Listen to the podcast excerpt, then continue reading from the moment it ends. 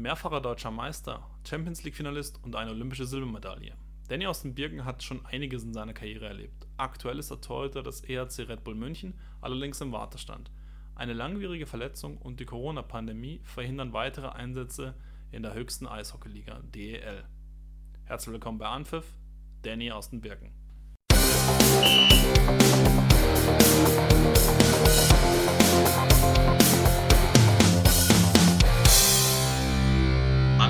der Sport-Podcast. Dann sage ich herzlich willkommen, Danny aus den Birken. Danny, freut mich sehr, dass du heute bei mir zu Gast bist. Herzlich willkommen. Ja, hallo, vielen Dank für die Einladung. Ähm, ich freue mich äh, auf den Podcast. Super, das ist immer eine gute Voraussetzung. Danny, die wichtigste Frage vorweg, wie geht es dir? Also mir geht es äh, sehr gut. Ich, äh, ja, ich bin auf einem guten Weg. Ich möchte nicht zu euphorisch sein. Aber ähm, wie gesagt, mir geht es gut. Äh, ich habe noch ein bisschen vor mir, aber ähm, aktuell habe ich auch noch äh, ja, einiges an Zeit bis zum Saisonstart. Für die Hörer, die es vielleicht nicht wissen, du hast dir Ende August eine schwere Beinverletzung zugezogen und musstest operiert werden. Das heißt, du bist jetzt momentan äh, mitten in der Reha und auf Instagram sieht man dich auch jetzt schon wieder auf dem Eis. Kannst du so ein bisschen Einblick geben, wie es aktuell aussieht, ähm, was dich da noch erwartet, wie weit du bist? Von 0 auf 100 Prozent, wie, wie viel Prozent hast du schon im Köcher?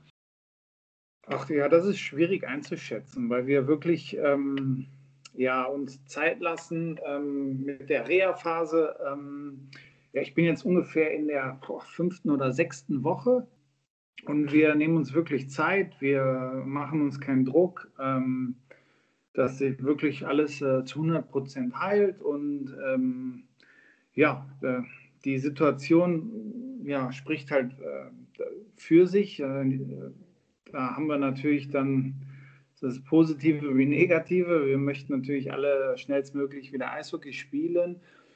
Aber ähm, ja, für, für meine Verletzung ist das eigentlich äh, ja, ein guter Zeitpunkt. Du hast es gerade angesprochen, die Corona-Pandemie betrifft ja äh, nicht nur unser aller Leben, sondern auch den, den Profisport. Und ähm, beim Eishockey steht ja momentan der Saisonstart noch in den Sternen. Ihr habt jetzt dann bald ein Vorbereitungsturnier, aber so ganz sicher ist es noch nicht, wann die DL losgeht. Wie froh in Anführungszeichen bist du, dass du gerade jetzt verletzt bist und nicht in drei oder vier Monaten? Ja, wie ich gerade erwähnt habe, ne, also ähm, der Zeitpunkt für so eine blöde äh, ja, Geschichte ist, es, ist natürlich perfekt. Ähm, auch dass es jetzt quasi dann nach hinten verschoben wurde, ähm, ist für mich persönlich positiv. Für die Liga, fürs Eishockey natürlich äh, sehr, sehr schlecht. Aber man, man kann es momentan leider nicht ändern. Äh, schwierige Situation.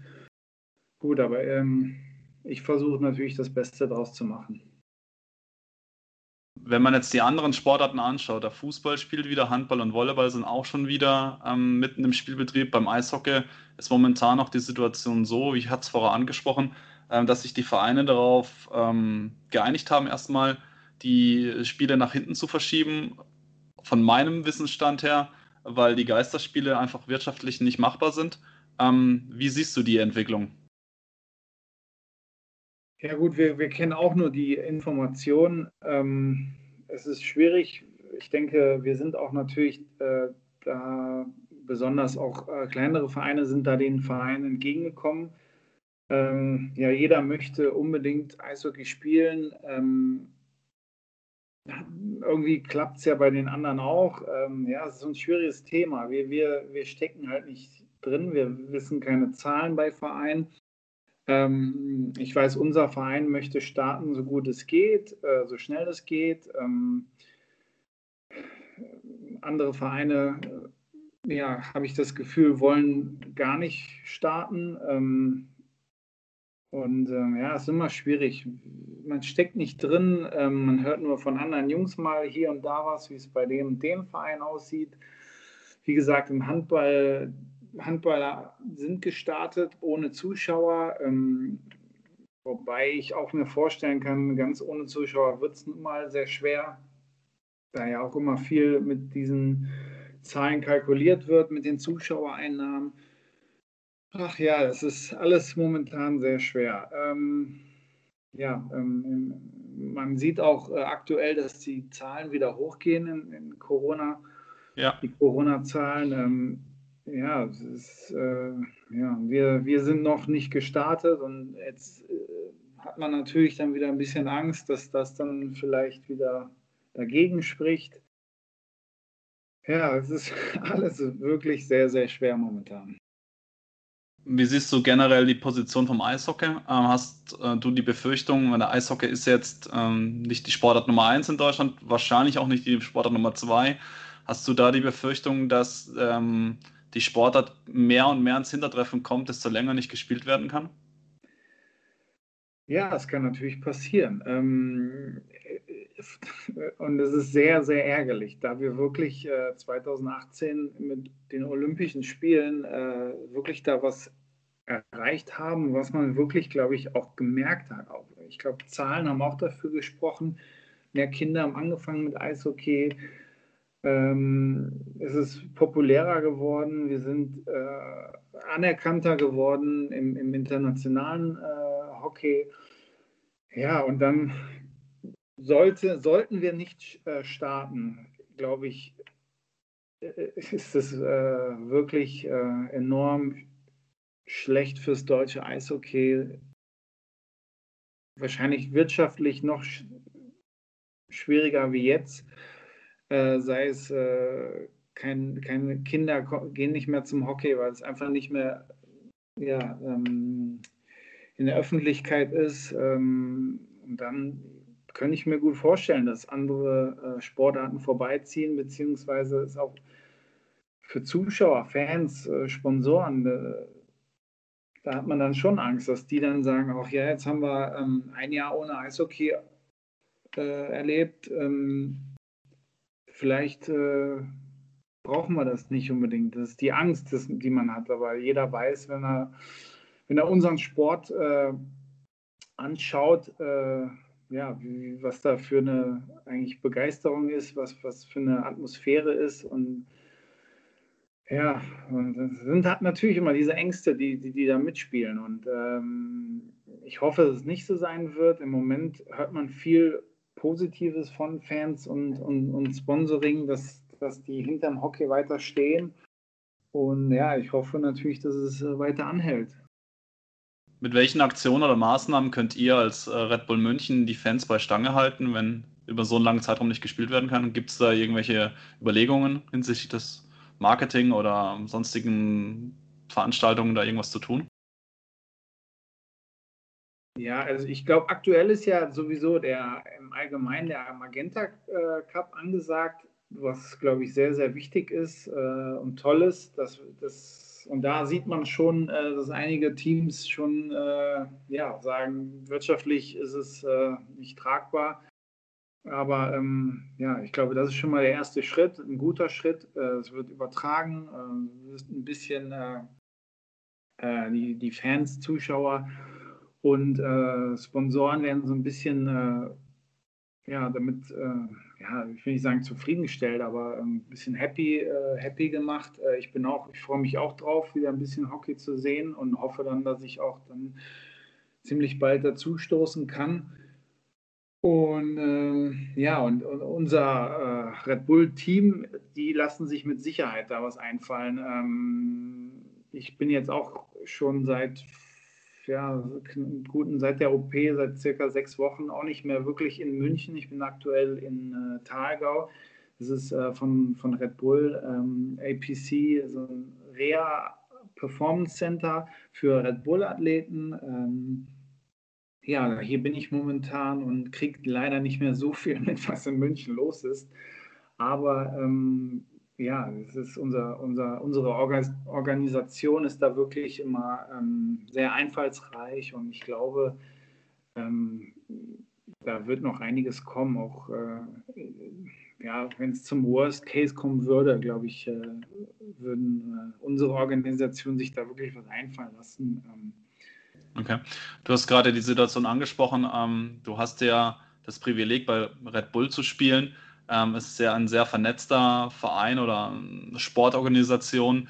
Kannst du kurz ein paar Einblicke geben, wie man sich das so vorstellen muss, so sechs Wochen in Österreich zu sitzen und Reha zu machen? Wie sieht da das, der Tagesablauf aus? Hast du da abseits der Reha dann auch noch irgendwie ähm, paar Termine oder bist du dann quasi nur auf dem Hotelbett und wartest wieder, bis der Physio kommt?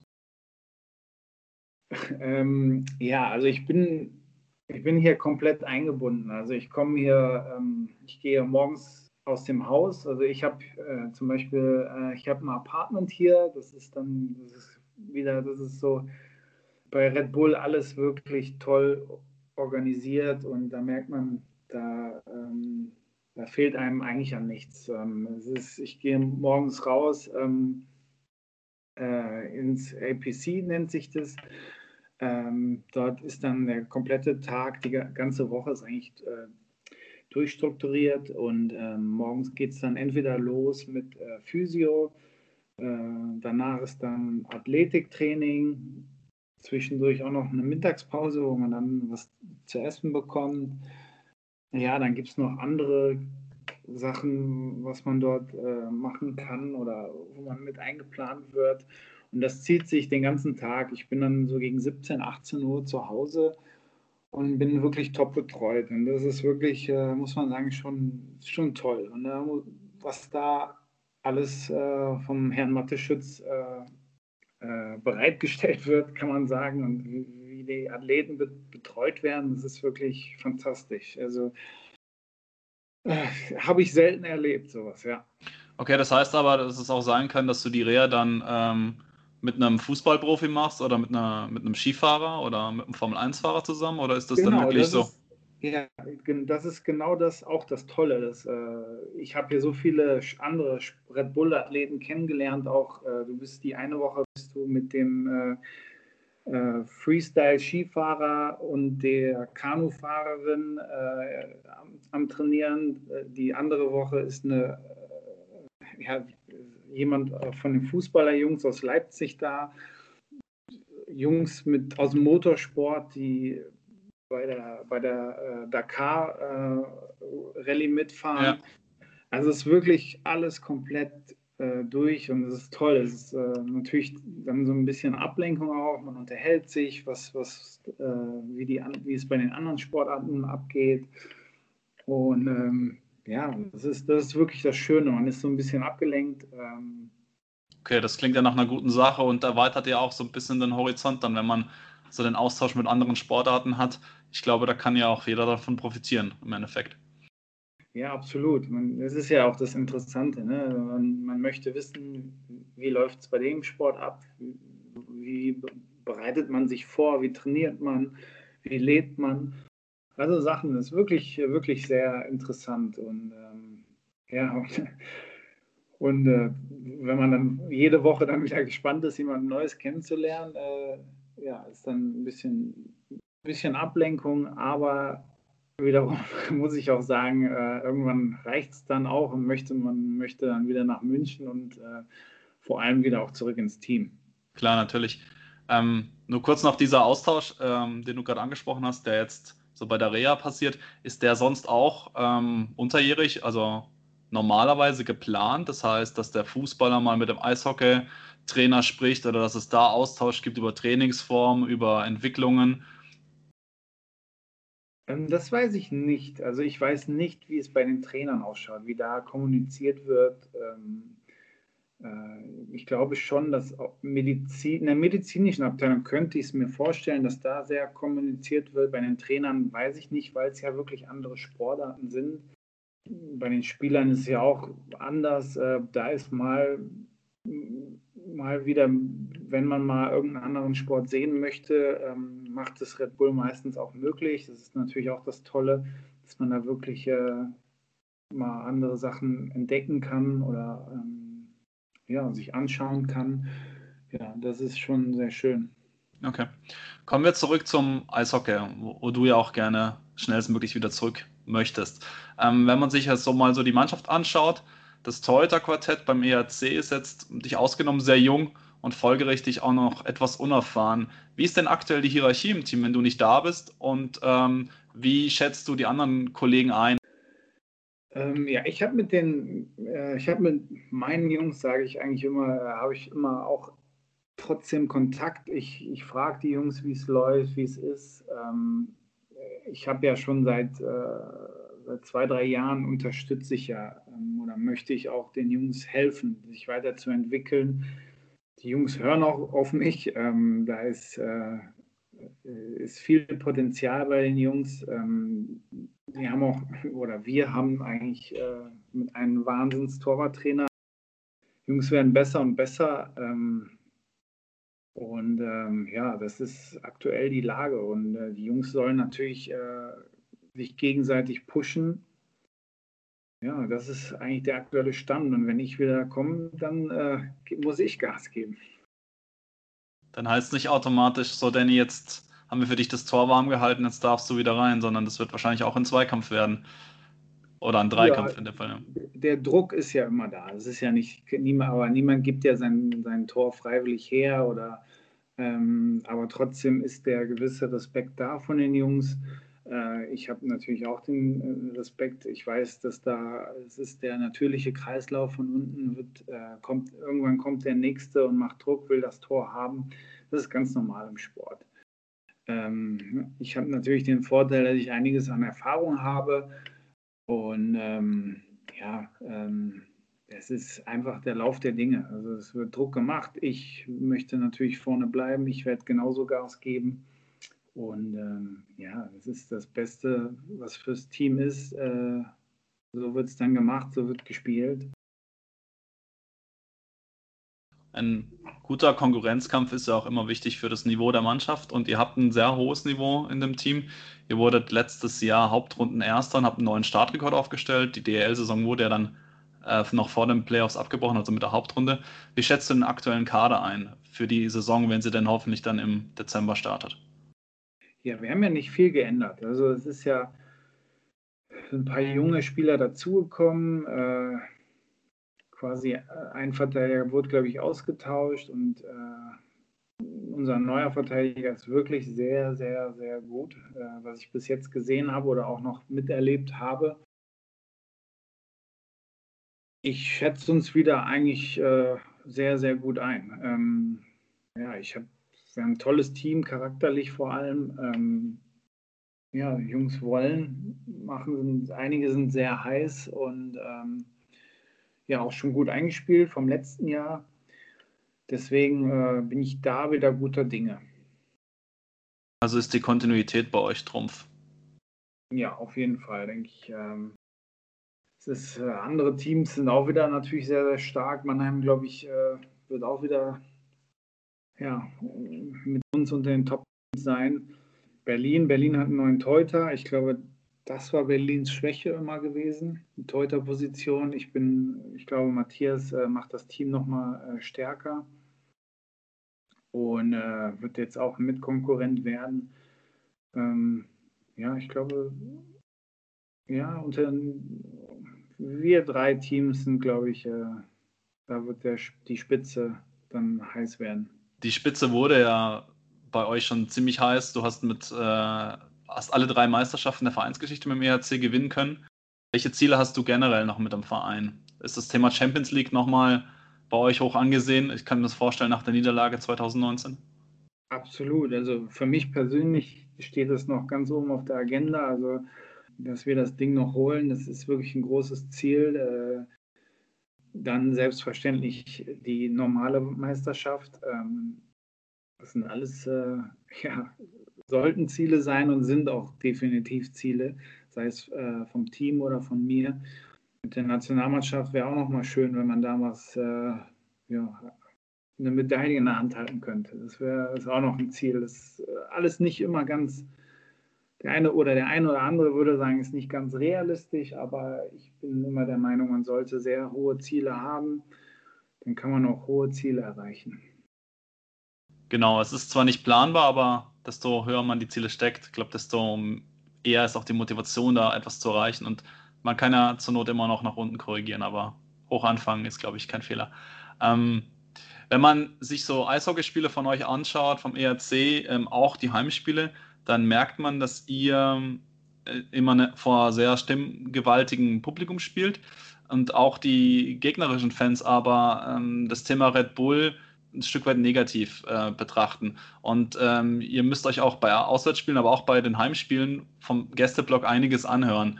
Stört dich so Schmähgesänge oder spornt dich sowas eher an auf dem Eis?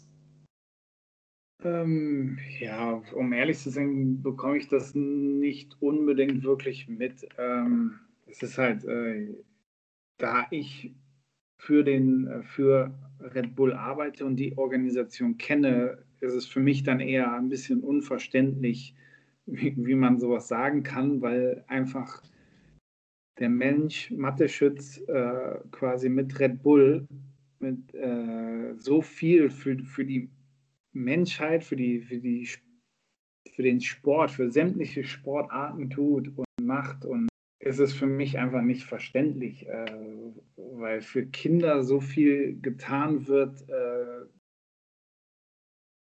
ja, das ist äh, auch, äh, wie, wie, ich vorhin erwähnt habe, die ähm, Performance Center, also die APC, wo ich gerade meine Reha mache, äh, das sind alles Dinge, das wird den Sportlern ähm, möglich gemacht, dass man so top betreut wird und all, all das kommt ja von Red Bull und äh, also ich würde da eher Neid, den Neidfaktor äh, so sehen. Also was anderes kann ich mir nicht vorstellen, weil auch äh, jeder also im Eishockey ist es, glaube ich, jeder Verein hat einen Hauptgesellschafter, ähm, der Geld reinsteckt. Und das kann einfach nicht der Grund sein oder dass jemand sagt, ähm, ja, wird mit Geld zugestopft oder Verein oder sowas. Sowas hört man meistens als äh, Gründe. Ähm, ja, und das äh, kann ich einfach nicht nachvollziehen. Weil der Herr Mateschitz im Prinzip nichts anderes tut, als es ein Investor oder ein Haupteigentümer äh, in Düsseldorf, in Krefeld ja. oder sonst wo macht. Ja, ja und äh, es ist ja nicht mal eine Investition, glaube ich. Also es ist ja, es ist eine Investition zum Beispiel an, äh, an Kinder zum Beispiel, dass sie später Erfolg haben. Ne? Es ist ja, äh, jeder weiß, beim Eishockey verdient man nicht äh, oder verdient ein Investor kein Geld. Ja, es ist ja ähm, meistens, dass noch nachgeschüttet werden muss, weil falsch äh, vielleicht äh, oder noch ein Spieler nachverpflichtet werden muss, obwohl das Budget schon auf, aufgebraucht ist. Also Sachen. Und äh, es ist eher die Investition an, an, an die Zukunft, an, an ähm, dass es äh, Athleten gut geht, dass es schnell wieder zurückkommen, wieder fit werden Kinder, man schaut in die Akademie, in die Red Bull Akademie, ähm, da sind Kinder, ist ja klar, dass nicht jeder, jedes Kind später für Red Bull München, Salzburg, wo auch immer spielen kann oder Fußball Leipzig, sondern andere Vereine profitieren ja auch davon. Genau, wird, wird auch viel ausgebildet für andere Vereine. Richtig, genau. Und das ist doch, ist doch eine mega Sache. Also ist auch in Mannheim ist ja das Gleiche. Ne, junge, ich bin auch aus dem Jungad, äh, Jungadler-Nachwuchs ähm, gekommen. Und jetzt, ich spiele jetzt für Red Bull, ja, aber es ist ja, was Daniel Hopp hat ja auch äh, mit SAP und äh, keine Ahnung, wer noch ähm, da auch in, investiert in die, in die Nachwuchsarbeit. Und es ist ja fürs deutsche Eishockey. Und das ist einfach äh, toll, dass es so Menschen gibt, die das machen. Thema Hopp kann man ja auch nur nach Mannheim schauen. Ich meine, die Rhein-Neckar-Löwen werden ja meines Wissens auch von SAP unterstützt. Ist ja auch ein Vorzeigeverein ähm, im deutschen Handball, der international auch für Furore sorgt. Ich glaube, der Sport profitiert davon, wenn solche Strukturen gefördert werden. Und natürlich äh, profitieren auch in erster Linie die Vereine davon, wenn eben talentierte Spieler dann in die Liga kommen oder auch in der Liga gehalten werden können. Definitiv. Also ja, wenn ich äh, auch überlege, äh, aus meinem Nachwuchs, äh, ja, aus meinem Nachwuchs ähm, Spieler Christopher Fischer in Schwenningen, äh, wen, äh, ja, wen, wen, haben wir noch? Äh, überall verteilt halt. Das möchte ich damit sagen. In der ja. ganzen Liga, ähm, mit denen ich im Nachwuchs in Mannheim gespielt habe. Und das ist doch toll. Das macht die Liga stärker, wie du sagst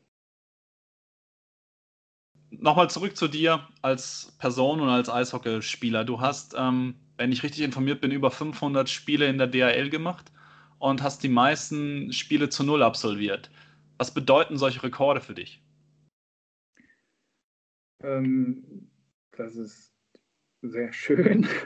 Äh, und ich möchte aber noch mehr erreichen. Das ist vielleicht, äh, es ist schön, dass ich einen Rekord aufgestellt habe, aber ich möchte immer mehr. Ich möchte mehr Spiele, definitiv. Ich möchte wieder zurück, um mehr Erfolg zu haben mit dem Team. Das bedeutet das vielleicht für mich, dass ich einfach nur meinen Rekord verbessern möchte. Also ähm, ja, es ist bestimmt später, es ist schön, wenn man mal zurückblickt und äh, man, man sieht, was man erreicht hat und alles, aber aktuell äh, bedeutet es eigentlich nicht so viel für mich, äh, sondern der Fokus liegt natürlich, dass ich wieder zurückkomme und dass ich dann noch mehr Erfolge mit dem Team haben kann. Es gibt keinen Grund, sich auszuruhen. Genau. Okay. Und du hast ja nicht nur beim ERC für Furore gesorgt, sondern auch auf dem Bundes, für die, mit dem Bundesadler auf der Brust so rum. Wo bewahrst du deine Olympiamedaille auf? Die ist bei mir in München zu Hause. Ähm, Hast du dann einen Schrein aufgestellt mit all deinen Titeln und Pokalen? Oder? ja, ich habe äh, quasi von den Olympischen Spielen habe ich so ein kleines Regal, wo einiges äh, drauf ist. Aber ähm, ja, da wird äh, ich glaube, nach dem, nach dem Eishockey, äh, wenn ich irgendwann mal dann aufhöre, dann wird äh, alles mal wirklich zusammen schön aufgehangen, vitrinemäßig aufgebaut werden, äh, dass man da wirklich dann eine schöne Erinnerung hat.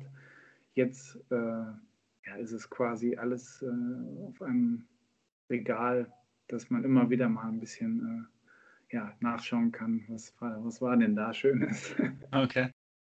Wenn du jetzt so noch einmal an das Thema Olympia zurückdenkst, du hast der Süddeutschen 2019 ein Interview gegeben. Ich glaube, da hast du gesagt, wenn ich ans Finale denke, dann schmerzt mein Herz noch immer und dieser Schmerz wird immer bleiben. Ist jetzt ein Jahr später nach diesem Interview und zwei Jahre nach dem Olympiafinale der Schmerz einigermaßen gewichen oder tut es immer noch weh?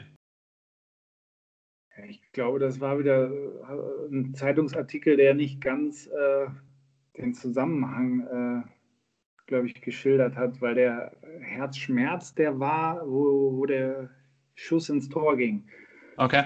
Der tat natürlich weh, aber ähm, im Allgemeinen, wenn ich zurückdenke oder blicke, habe ich nur positive Erinnerungen. Also ähm, es war dieser eine Moment, der kurz anhielt, ja, definitiv, ähm, weil wir doch so kurz vor Gold waren. Aber ähm, ja, also ich, jeder Gedanke, der darauf rückblickt, äh, ist einfach nur fantastisch. Also das kann uns niemand nehmen. Das war ein Erfolg. Ähm, ja, ich hoffe natürlich, dass das deutsche Eishockey nochmal diesen Erfolg äh, haben wird oder noch besser äh, Gold holen kann. Aber ob es so sein wird oder ob wir das noch miterleben, ja, steht in Sternen. Ist nicht so wahrscheinlich. Aber deswegen, ich bin unheimlich stolz. Ich glaube, jeder andere äh, von den Jungs, die, die es genauso miterlebt haben, genauso. Und ähm, ja, es ist einfach nur ein, ein, Traum, der in Erfüllung gegangen ist. Ihr habt Silber gewonnen und nicht Gold verloren in dem Moment, oder? Auch wenn es genau. wenn es wahrscheinlich ja. gesagt, also ja. Es fühlt sich wahrscheinlich dann in dem Moment, wenn der, wenn der Puck reingeht, anders an, aber so rückblickend muss man sich da nicht nichts vorwerfen, denke ich. Nee, absolut nicht. Also es ist, das habe ich damals auch beschrieben, es ist, dieser Moment hat so lange angehalten, dieser Schmerz, äh, bis du die Medaille in der Hand hattest. Also bis du, da hast du Silber in der Hand gehabt und das, das erkennt man heute noch. Es gibt Bilder, wo wir die Medaille gerade bekommen haben, wo wir mehr als nur glücklich waren. Da war alles vergessen ähm, über diesen Erfolg. Kannst du uns ein bisschen was erzählen über das Thema Olympia-Eröffnungsfeier, das Limo im Olympischen Dorf? Man hört immer, dass Olympia sowas total Besonderes ist. Hast du Erlebnisse gehabt, wo du sagst, daran könntest du es festmachen? Im Dorf selber nicht so. Da muss ich sagen, da war ich schon ein bisschen enttäuscht. Äh, ich habe äh, hab mir das ein bisschen anders vorgestellt. Ich habe gedacht, das ist ein bisschen verrückter dort. Äh, es war doch sehr, im Dorf selber war es eigentlich sehr, sehr langweilig. Okay. Kann natürlich auch äh, an dem Ort gelegen haben. Ähm, ähm, ja, aber äh, die Besuche im Deutschen Haus waren fantastisch. Äh, ja, die Medaille selber, die Spiele waren toll, aber ich, wenn ich zurückblicke, dann ist es eigentlich immer nur, wo ich die Medaille in der Hand hab, hatte. Also das war ist so mein Rückblick. In solchen Momenten denkt man dann auch an die Phasen in der Karriere, wo es gut lief oder wo es schlecht lief und denkt man da auch an die Sachen, die man vielleicht für seinen Traum hat opfern müssen? Ach nee, ähm, ich glaube, äh, bei mir war es bei mir war es so, dass ich dann doch eher so dran gedacht habe, ähm, wer hat alles was für mich getan? Also geht von den Eltern los, was, was, für, was die für, für mich getan haben in Kinderjahren, wie viel, äh, wie viel die mit dem Auto rumgefahren sind. Äh, ich mit 15 von zu Hause weg, meine Mutter das Herz geblutet hat. Ähm, das sind äh, so Dinge natürlich, wo man dann denkt und äh, so sagt halt so, danke, dass ihr mir das ermöglicht habt. Oder ähm, äh, für meine Frau war es natürlich, oder ist es auch nicht einfach, was ich bin sehr viel unterwegs, äh, im Hockey, bin weg. Ist auch nicht leicht. Äh, ne? all diese Dinge, die Trainer, die für dich da waren, die äh, Manager, die ähm, ja, Mitspieler, die einfach dir geholfen haben, Freunde über, über diese Jahre, die zu dir standen, ob es in guten oder schlechten Zeiten waren. Ähm, und das ist nun mal so im, im Leben, im Sport, in allem. Äh, man hat Höhen, man hat Tiefen. Ne, es, aktuell habe ich quasi ein Tief wegen den ganzen Verletzungen, äh, aber es werden wieder Höhen kommen. Ähm, das ist ganz normal. Was ich mich gefragt habe, wenn man so die es gibt ja YouTube-Rückblicke und alles Mögliche, was das Thema Olympia nochmal nachzeichnet. Der Weg in euer Finale und das Finale an sich war ja, das hat man schon gesagt, hochdramatisch. Ich meine, ihr hattet den Videoschiedsrichter im Viertelfinale, ihr habt Kanada besiegt im Halbfinale. Wie findet man und wann findet man denn nach solchen dramatischen Spielen eigentlich in den Schlaf nachts? Ist das überhaupt möglich? Oder ist man so erschöpft, dass man sofort einschläft? Das habe ich mich noch gefragt. Äh, gute Frage. Äh, ich, das ist auch jetzt schon wieder ein bisschen her, ne? aber ich, äh, ich, ich weiß es nicht mehr genau. Also ganz ehrlich, ähm, doch, das war in den letzten Spielen, ja, war, war die Nacht ein bisschen schwieriger. Ja. Da hat es dann echt ein bisschen gedauert, ähm, einzuschlafen, weil dann doch so viel äh, abgegangen ist, wo man auch überlegt, wo man sich dann selber fragt, was, was geht hier eigentlich ab? Äh, was haben wir denn hier jetzt gerade äh, geschafft? Äh, ja, das war schon echt verrückt. Das war aber auch natürlich schwierig, weil wir auch ähm, quasi äh, alle zwei Tage gespielt haben. Also der Spielplan war ja auch sehr eng und ähm, du musstest eigentlich irgendwie gucken, dass du schläfst. Äh, vor allem, dass meistens dann auch noch zwischendrin auch noch mal Training war. Ähm, die Nächte in den letzten Tagen waren ähm, ein bisschen schwieriger, ja. Und ähm, welches Finale würdest du denn eigentlich gerne nochmal spielen, wenn du es könntest? Das Champions League-Finale oder das Olympia-Finale? Ja, dann doch das Olympia-Finale. Auch weil es da einfach von der Chance her wahrscheinlicher war, oder? Weil ihr hattet, es waren noch ein paar Sekunden zu spielen, ihr habt geführt, dann kam der Ausgleich und dann das Tor genau, in der genau, Verlängerung genau, bekommen. Das ist, äh, man so immer zurückblickt, ne, das ist dann, äh, ja, ich, es ist normal, die Olympia ist nochmal was anderes wie die Champions League. Ne? Das ist ja, wenn man dann nochmal äh, da die Möglichkeit hätte, da Gold zu holen. Ne? Aber es ist keine Frage. Champions League-Finale, das ärgert mich auch. Und ich glaube auch, wir waren natürlich bei der Champions League waren wir äh, sehr angeschlagen zu dem Zeitpunkt. Äh, war schon, wir waren schon ein kleineres Team. Ich glaube, äh, wenn wir zum Beispiel komplett gewesen, hätten wir da auch, glaube ich, auch was reißen können. Ich würde gerne zum Abschluss mit dir, wenn du noch äh, Zeit und Lust hast, eine Schnellfragerunde machen. Ich stelle dir kurze Fragen, du antwortest äh, kurzes Fragengewitter. Hast du Lust drauf? Ja, klar. Dann machen wir das zum Abschluss noch. Die erste Frage ist eigentlich eine ganz einfache, dachte ich. aber dann habe ich nochmal recherchiert und dann dachte ich mir, das wird doch nicht so einfach sein für dich. Schauen wir mal. Köln oder Düsseldorf? Düsseldorf. Obwohl du fünf Jahre in Köln gespielt hast? Ja, also, äh, da muss man erzählen. Ähm, äh, ich habe auch eine tolle Zeit in Köln gehabt, keine Frage. Äh, das letzte Jahr, wo ich dort war, war natürlich ein bisschen schwierig. Äh, aber ich habe wirklich eine tolle Zeit in Köln gehabt. Ich habe tolle Menschen kennengelernt. Der, da ist nur der Hintergrund jetzt. Ich bin als kleiner Junge immer an die Bremenstraße, äh, habe meinem Idol Helmut de Raaf zugeschaut und wollte von Kindheit immer mal gerne für die DEG spielen. Und äh, das war einfach, äh, ja, deswegen bin ich jetzt bei dieser Frage auf äh, Düsseldorf gekommen. Und ja auch als gebürtiger Düsseldorfer dürfte man ja, glaube ich, auch gar nichts anderes sagen, oder? Genau. Dann die zweite Frage, Düsseldorf oder München? München. Wer ist der größte Spaßvogel beim EHC? Äh, der größte Spaßvogel. Hm, wer ist der größte Spaßvogel? Muss ich erstmal alle durchgehen. Hatten, früher hatten wir viel mehr Komiker. Ähm, aber wer ist der? Wer ist aktuell? Boah. Das ist schwierig. Hm, würde ich, glaube ich, schon fast Paxi sagen. Okay. Im Fußball sagt man gerne, dass Torhüter bekloppt sind. Stimmt das auch fürs Eishockey? Ähm, anders. äh, bekloppt würde ich nicht sagen, aber ähm, anders, ja, anders, ja. Und wem hast du früher lieber zugeschaut? Oliver Kahn oder Silvio Heinevetter? Den zweiten kenne ich nicht mal. Anfall, Nationaltorwart. Ah, okay, ja, also ja, dann Oliver Kahn. Dann Oliver Kahn, okay. Und äh, last but not least, wer hat die bessere Ausdauer auf der Tanzfläche? Yannick Seidenberg oder Lindsay One?